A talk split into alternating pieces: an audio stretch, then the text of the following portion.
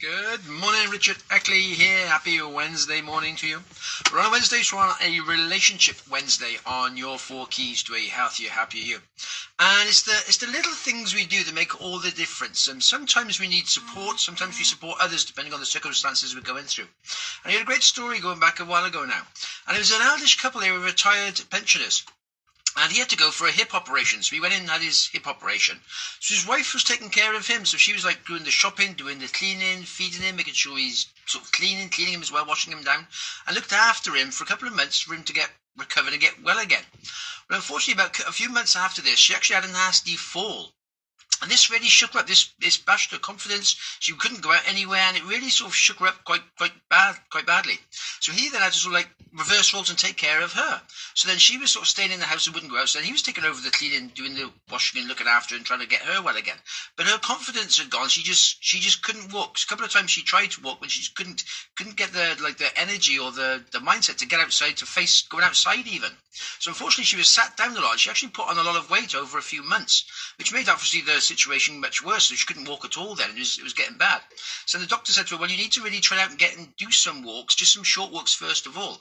So after a while, she thought, well, okay, then I'll try and do a, a long walk to try and get things going. So unfortunately, she tried for a long walk, but that just hurt, hurt, hurt doing the walk. And the following day, she felt even worse. So that just didn't work at all. So, she, so her friend said to her, look, just try some short walks. Just go for some little short walks to try and get your body moving again.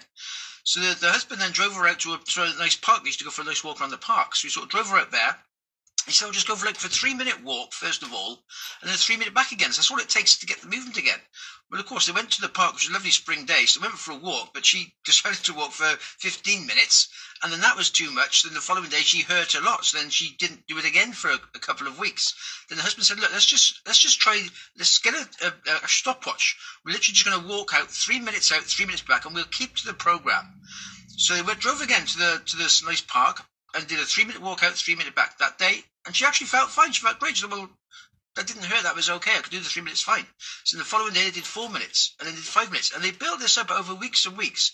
And eventually she was fine. She could walk again. She could go outside again. She got her confidence back again. But it was just, it was the support he gave her as well. Of just, okay, we'll just stick to a plan of how we're going to get both of us healthy. They're both now fully healthy, both walking, they both go shopping, they go and do things again they used to do. But it's actually taking a step backwards to think, okay, then sometimes I'm going to need support, sometimes I'm going to give support.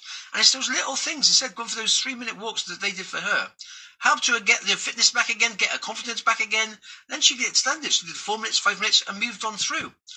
But it's those little things we do for each other as I said before, we're all going to go through challenges as we go through life. Sometimes we're going to feel great and our partners are feeling down so we can support them. Sometimes we're going to feel down and they're feeling good so they'll support us. Sometimes we're up and down depending on how we're going through life. But it's what we do is those little things we do for our partners which makes a big difference in the long run. And that just helps things go so much better. Just think sometimes I'm going to need support and sometimes you think, yeah, I'm great and I can support the other ones. So just, yeah, so it's all good. There we go. That's my little thought today. What can you do for your partner? Just a little bit of support to help them on their way. Just to make them have a happier day and a, and a better day. It's all good. Have yourself a good one. All the best for now.